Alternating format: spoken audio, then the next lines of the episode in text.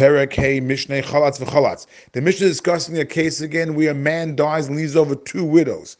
The brother-in-law, the Yavam, is going to either do chalitza to the first widow and a number of possible things to the second widow, or he did yibum, he cohabited with the first widow and did a number of possible things with the second widow. So we're going to start with the chalitza cases. Chalatz v'chalatz.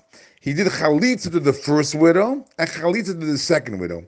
Oh, or chalatz, he did chalitza to the first widow, but the second widow he did one of three things. Either v'asa mimer, either he gave mimer, did mimer with the first, second widow, or nasangelo gave a get to the second widow, v'al ukahabit with the second widow. Oh, or no, the first widow he did not do chalitza with, but Baal, he had cohabited with the first widow, or Baal and cohabited with the second widow. Oh, Baal, or he cohabited with the first widow, and with the second widow he did one of the following three things. Either v'asa mimer, he did mimer with her, nasanget gave her a get, or v'chalatz, or he gave chalitza to the second widow.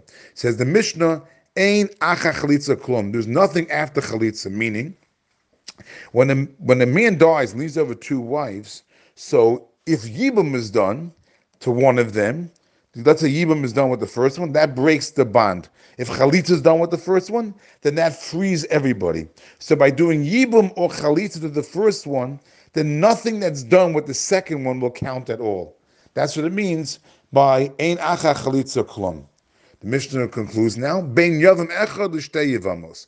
We just discussed now when you had two acts that were done by one yavam to two yavamas. But the Mishnah says, Ben yavam echel yavamos. The same law applies whether it was like we just did with one yavam doing two acts to two yavamos. The same thing would apply with Ben shnei yavam livamachas. If it was two yavam and two, two brothers-in-law doing a livam achas to one widow. For example, let's say one brother-in-law did mimer to one widow, and the second brother did mimer to the same widow.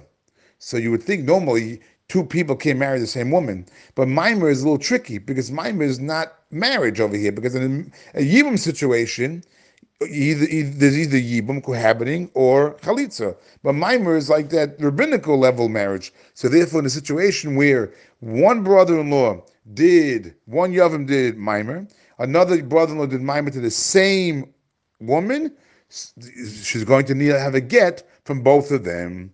But of course, she'll still need chalitza because there's still that that biblical uh, yibum ban. So chalitza will free. That's what the Mishnah means.